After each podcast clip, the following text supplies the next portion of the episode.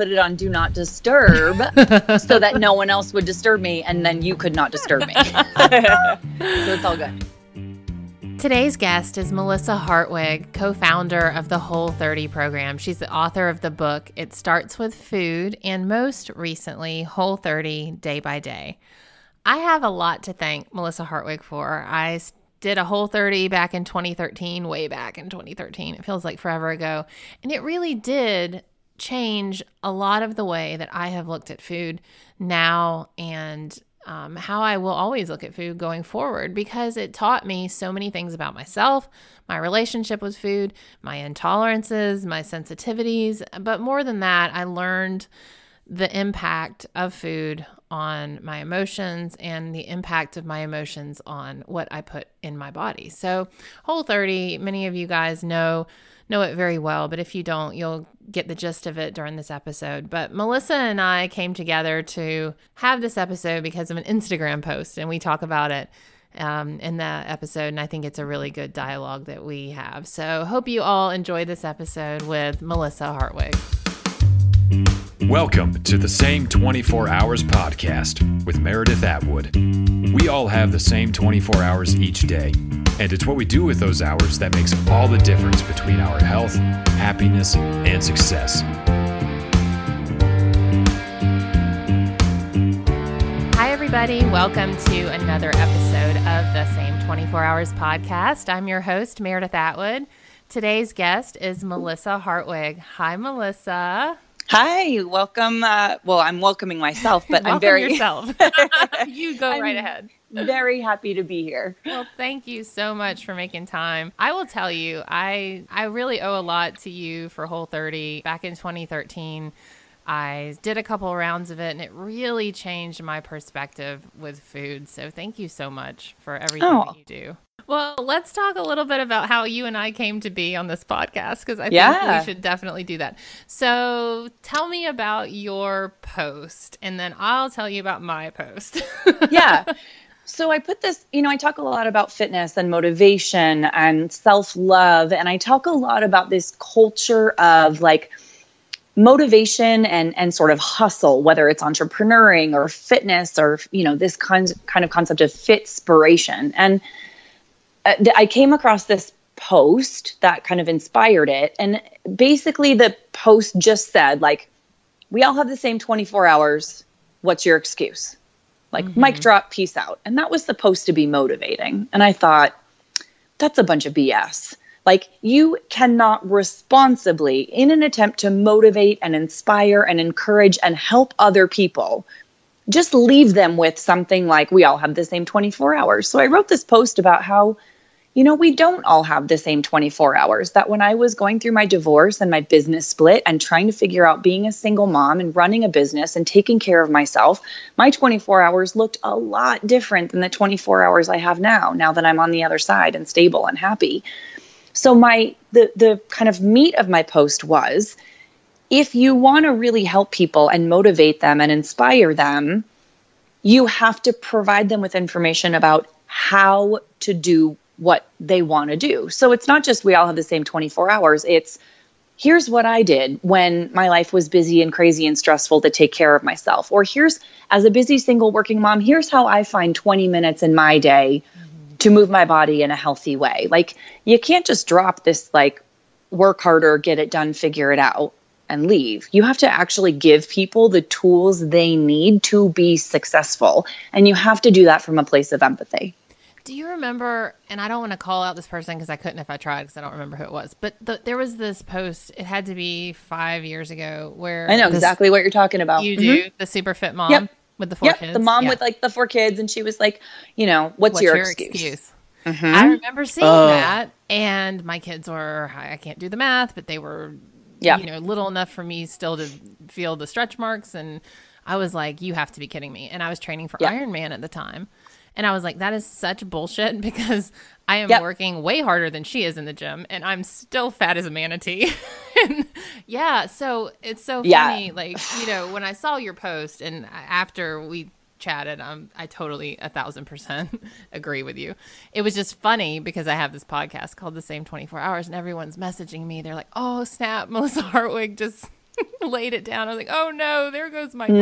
plan. And it was funny. No. but You're absolutely right because the whole time I've been doing whatever I've been doing has been like, hey, man, I was a 250 pound mom of two, you know, doing the commute and the lawyer thing. And here's how I dug out of alcohol addiction. Here's how I managed to get my Yes. food under control. And you're absolutely right. We technically do have the same 24 hours, but dot, dot, dot, Yes. not the same. Yes. And what you're doing with your podcast is exactly what I'm talking about. You are showing people from a place of personal experience and empathy how they can get there themselves by providing them with the resources.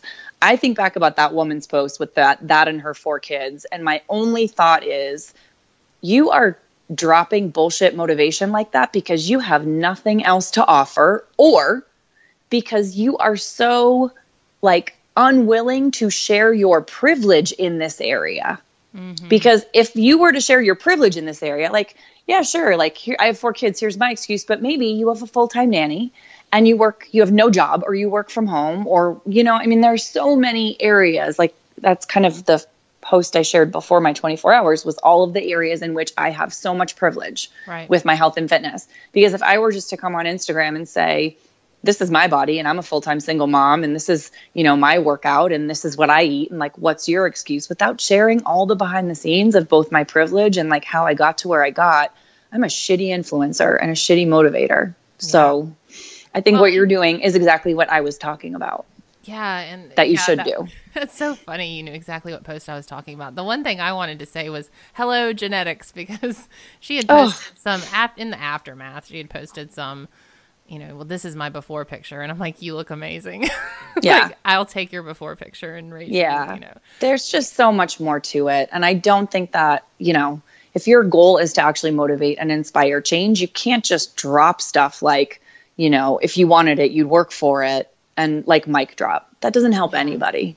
And I think what is so amazing about what you do and what so many really solid influencers out there do is they they tell their story and they share their darkness. I mean, the fact that you share your story about addiction, I mean, that is the most powerful thing that that we can do is say, you know, I've been there and here's how I dug my way out of it and look, I'm totally not perfect, but I'm alive.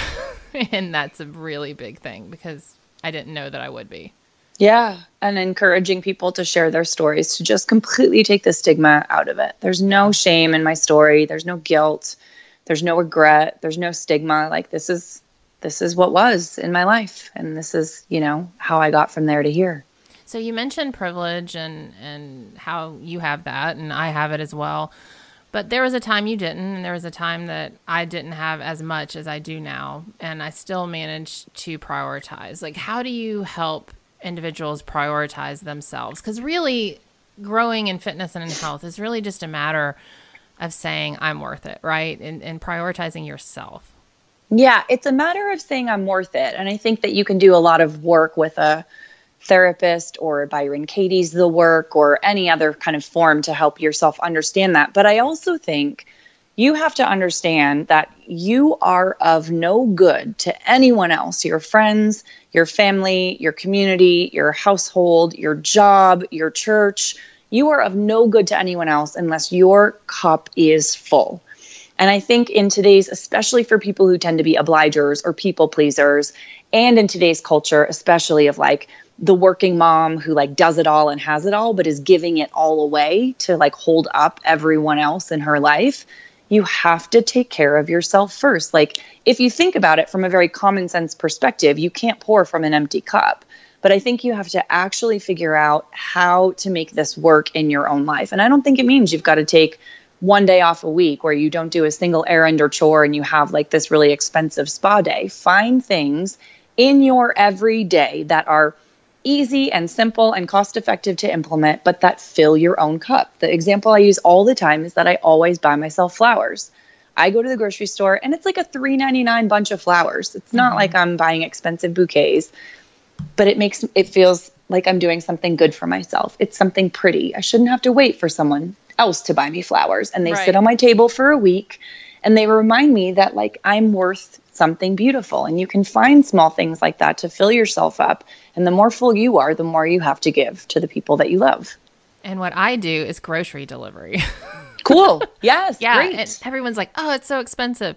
But I say it is not because one, you don't eat out. Number two, I don't impulse buy when I'm shopping online off of a list and they just bring it to your house. It's amazing. Grocery delivery has changed my Yeah. life and I argue it's cheaper than going to the store. I think yes. And you know, when it this whole like we all have the same 24 hours and then saying but you know, we understand that there's context and I have empathy and we're going to help you. That doesn't there's also room in this whole discussion that you and I are having in a little bit of tough love helping people prioritize. For example, people will say, "Well, I don't, you know, I love reading books, but I don't have time to read." And I'm like, "Cool. How much time did you spend on your phone kind of scrolling through Instagram last night?" If it was more than 6 minutes, you have time to pull out a book and read for 10 minutes and enjoy your night. So sometimes it's a little bit of in this tone of like empathy and sharing your own experience, how can I help you also find a different way to prioritize so that the things that you say are important are actually getting done? Right. Especially when someone verbalizes, you know, they're stuck. They're in this Yes. cycle and you say, but this. And they're like, well, no, but this. Uh, no. You know, at some point you're like, hello, you've got to stop, you know? Well, yes. Yeah. and that's when you usually realize that you're not having an argument about logic, you're having an emotional argument. And then my question changes to what is scaring you about making this transition, right? For someone who says, I really want to start exercising, and you give them all of these options and they just strike down every single one, then, then after two or three of those, I'm like, what's scaring you about the idea of starting an exercise program or perhaps like, you know, moving your body in a healthy way? And that's a whole different conversation. Oh, for sure. Or, or like, what need is your bad habit fulfilling? Yeah, That's for sure. That I. Tony Robbins, you know, fulfilling a need or whatever, is is what I often see. It may Yeah. be the thing that they need to do that's scaring them. It's it's the sick, crazy comfort we're getting from the really destructive behavior.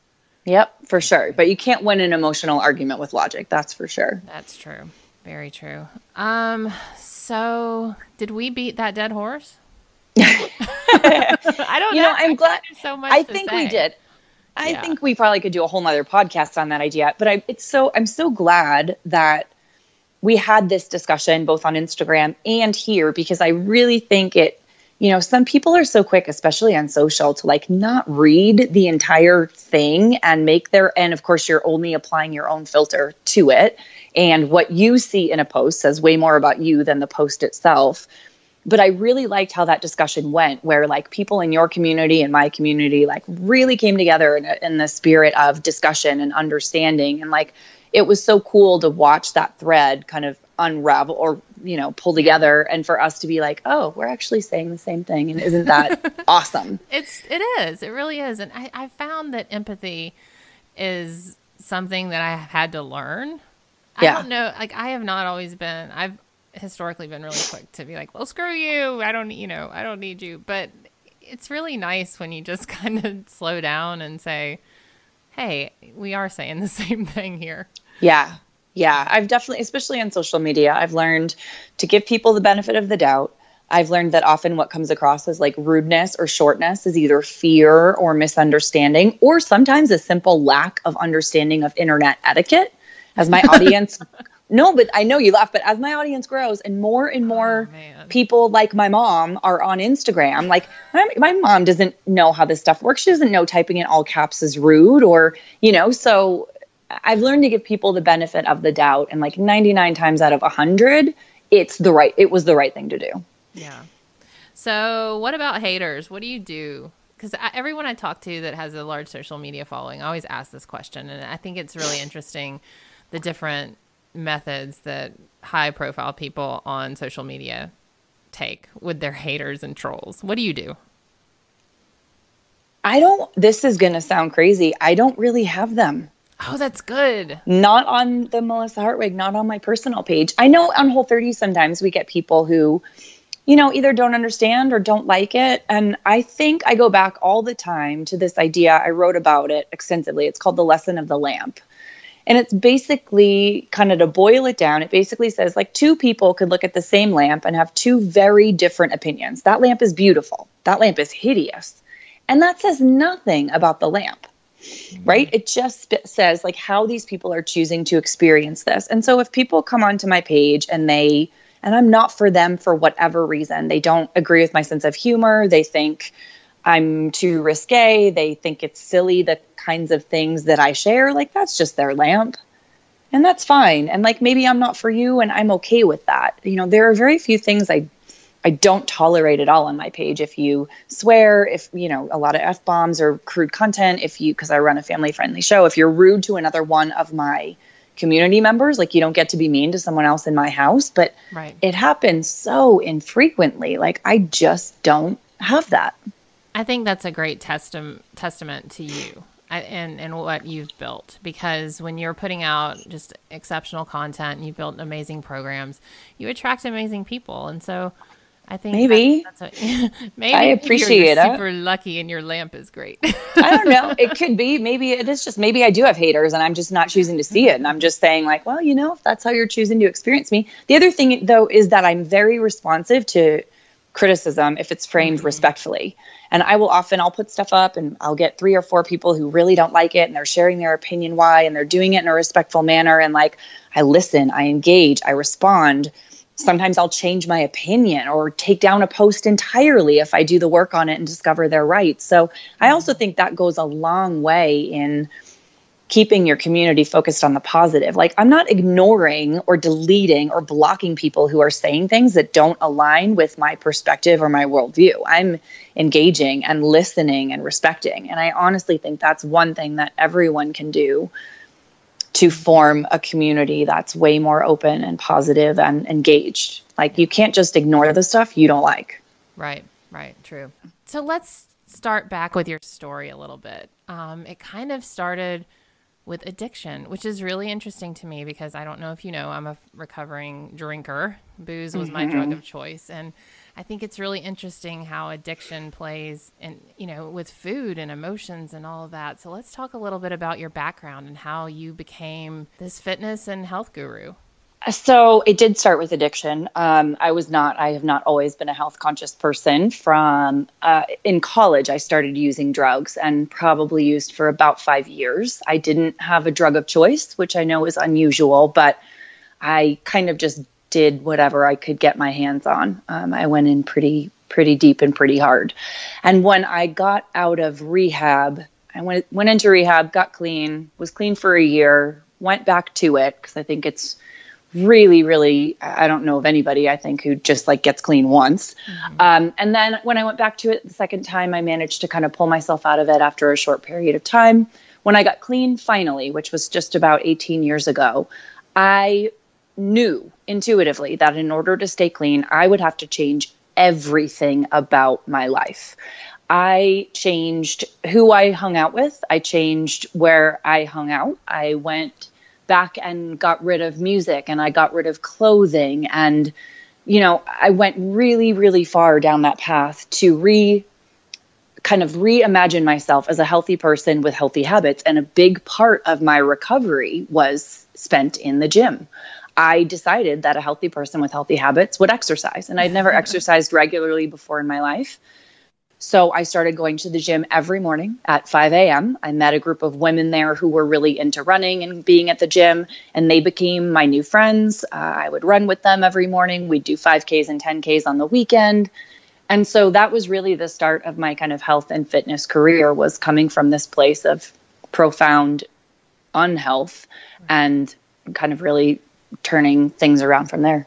So, how did you get out of the dark place? I know so many people struggle with taking that first step out of whatever the darkness is, whether it's addiction or, or, or, a bad relationship. Like, what was it that triggered you to seek help, and how did you know you had had enough?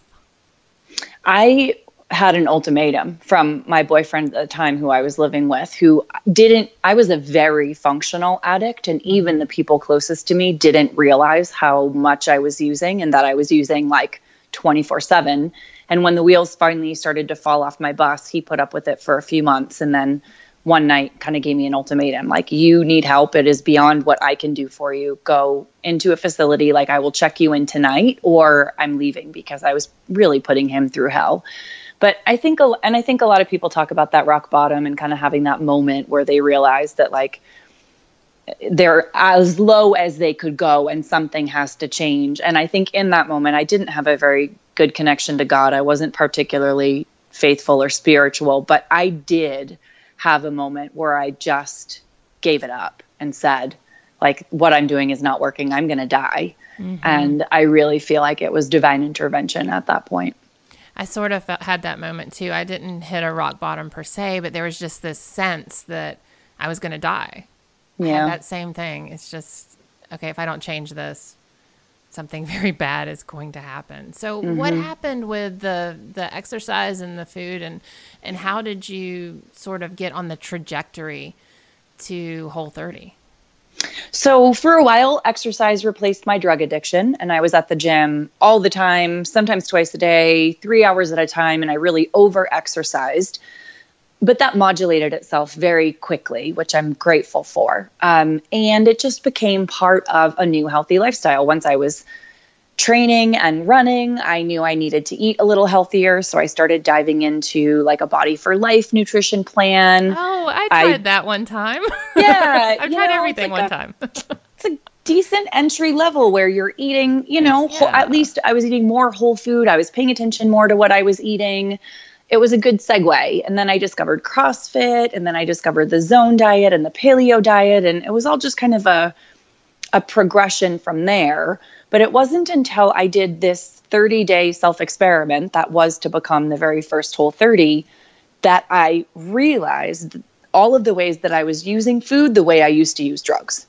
I never had, if you had asked me what my relationship with food was, I would have been like, I don't know, I eat food because I, I exercise and I need it. But until I had this like moment of self experiment, I didn't understand how much drugs and food were basically like the same in terms of the psychological response and some of the societal kind of implications of overusing or using them in the wrong way.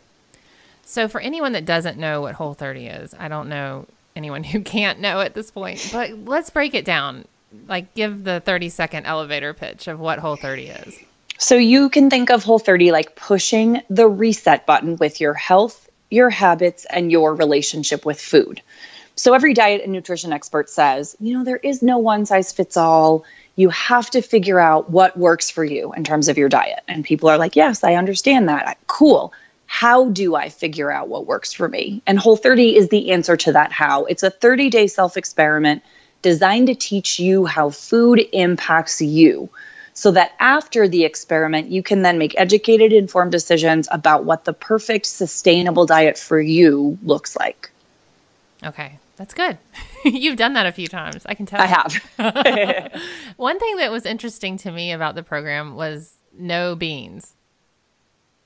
Right? Yes. No beans. Yeah. And I and every time I think back on that, I'm like, I don't get it. And then I eat beans and lentils and I go, Oh, I know why.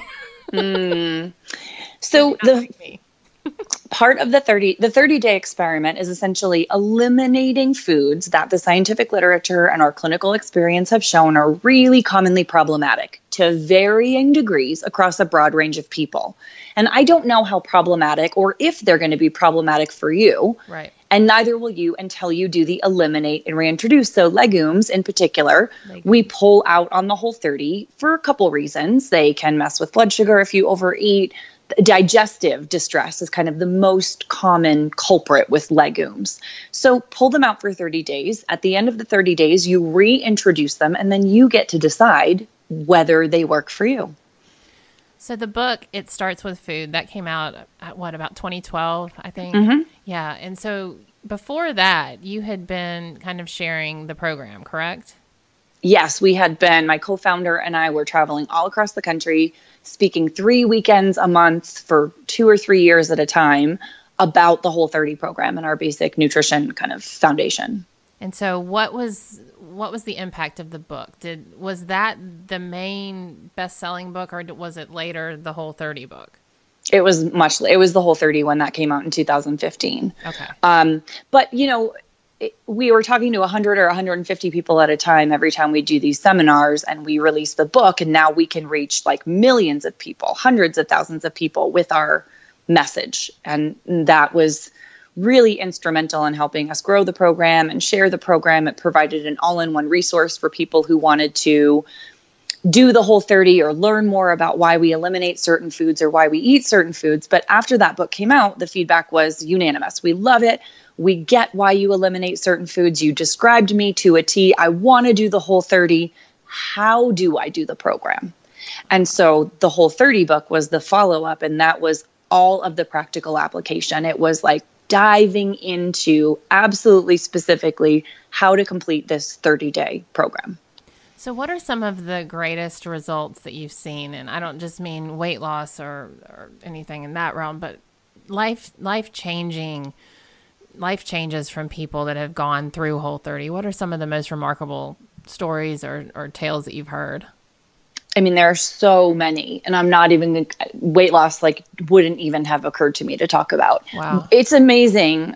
People feel out of control with their food more than any other element or aspect of their life. This is what I've discovered. And when you finally feel like you have built new healthy habits and restored a healthy emotional relationship with food, there is no area of your life that that will not have a positive impact on.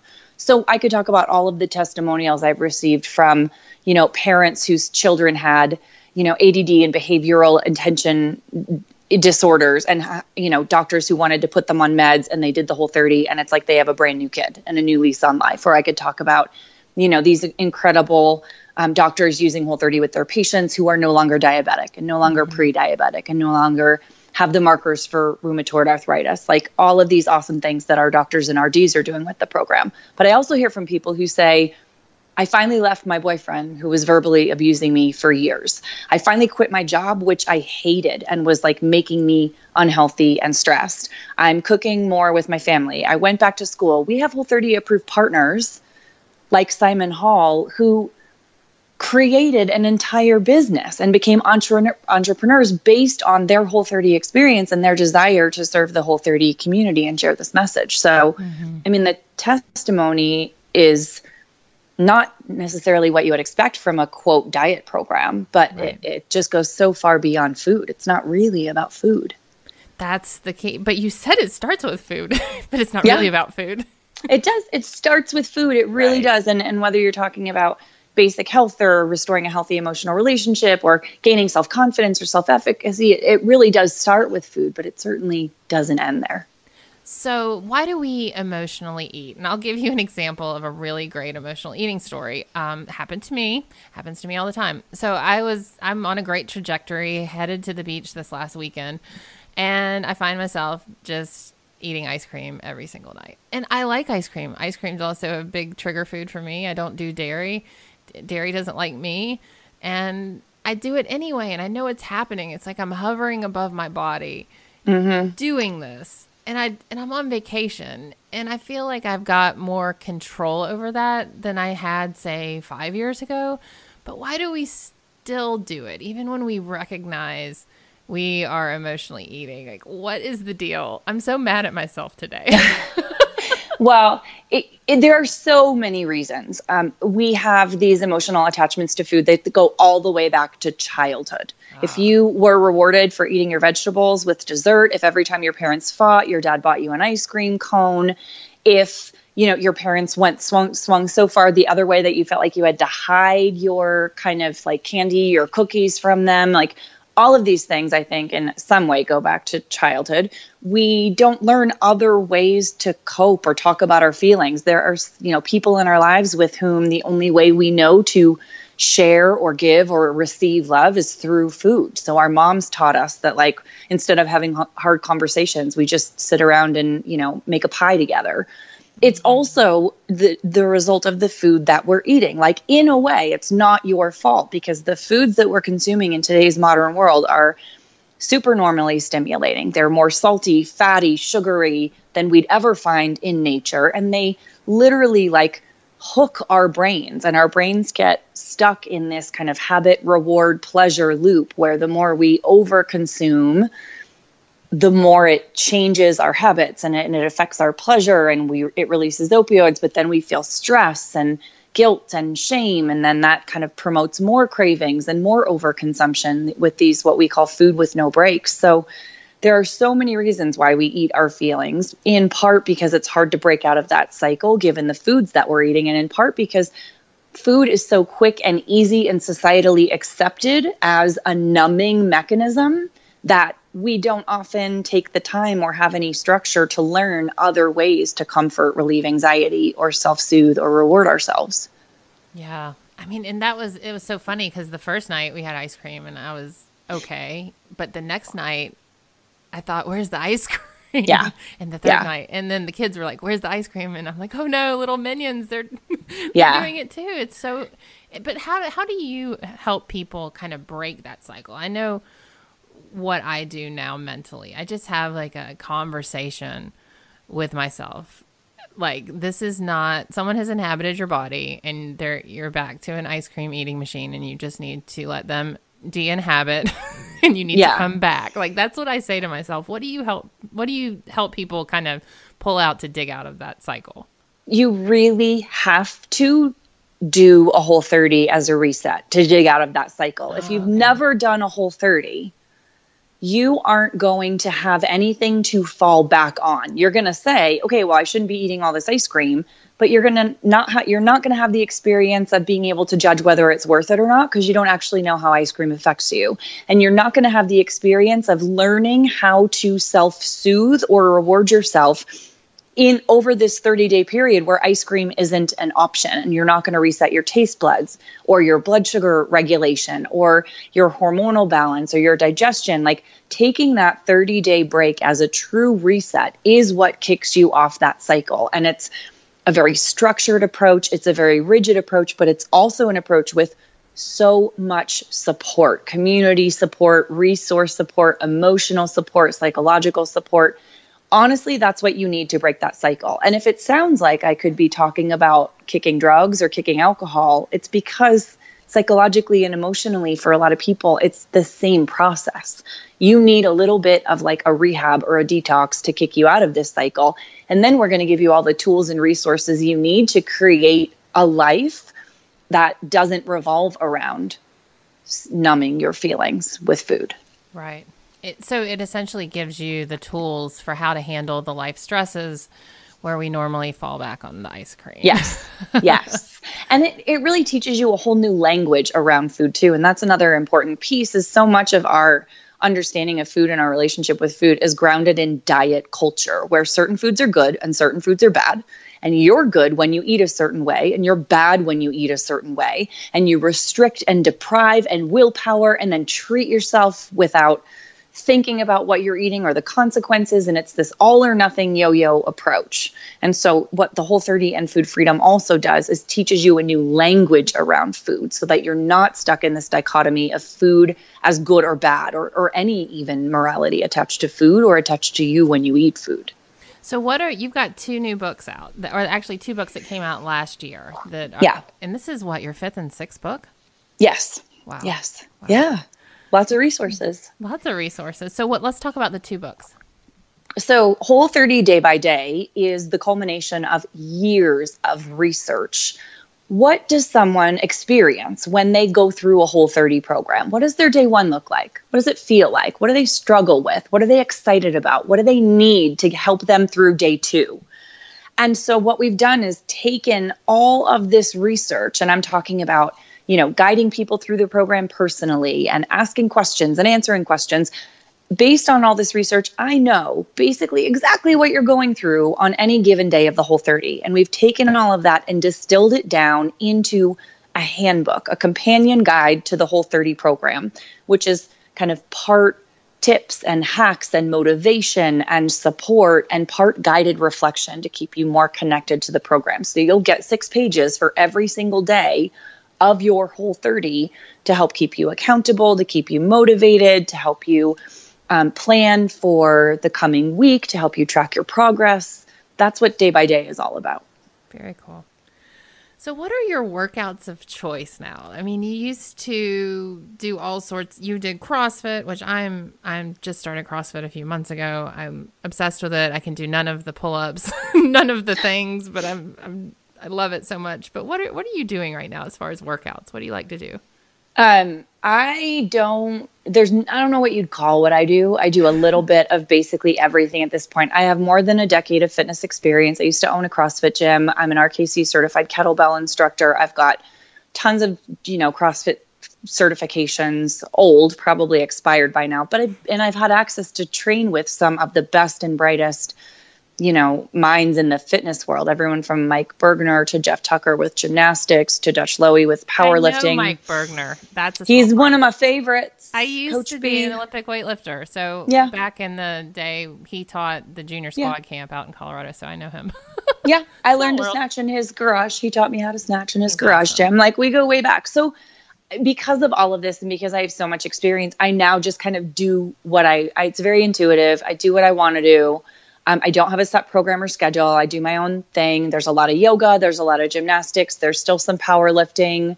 Um, there's a lot of body weight conditioning. I hike a ton, so I'm outside a lot, moving, you know, climbing very steep mountains at elevation. Um, so it's just it's very intuitive, like a big mishmash of things. Whatever makes me happy, whatever I feel like doing, whatever I feel like my body needs on that day.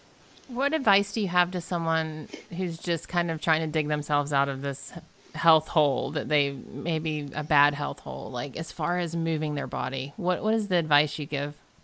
Honestly, if you are in this place where you feel like you need to make some changes and you're sort of like you don't even know where to start, I honestly always recommend people start with food. Your brain only has the capacity to focus on one big picture goal at a time. So if you try to change your diet and start a gym program and start meditating, like no wonder New Year's resolutions are bound to fail when you make like 10 at once. I think bang for your buck, improving your diet with a program like the Whole 30, pushing that reset button will give you so much more progress and reward and self confidence and self efficacy and results than starting an exercise program. So if you only have capacity to change one thing, mm-hmm. do the whole 30. And what inevitably ends up happening is people do the whole 30 and by their second or third week they're like, "I feel so good.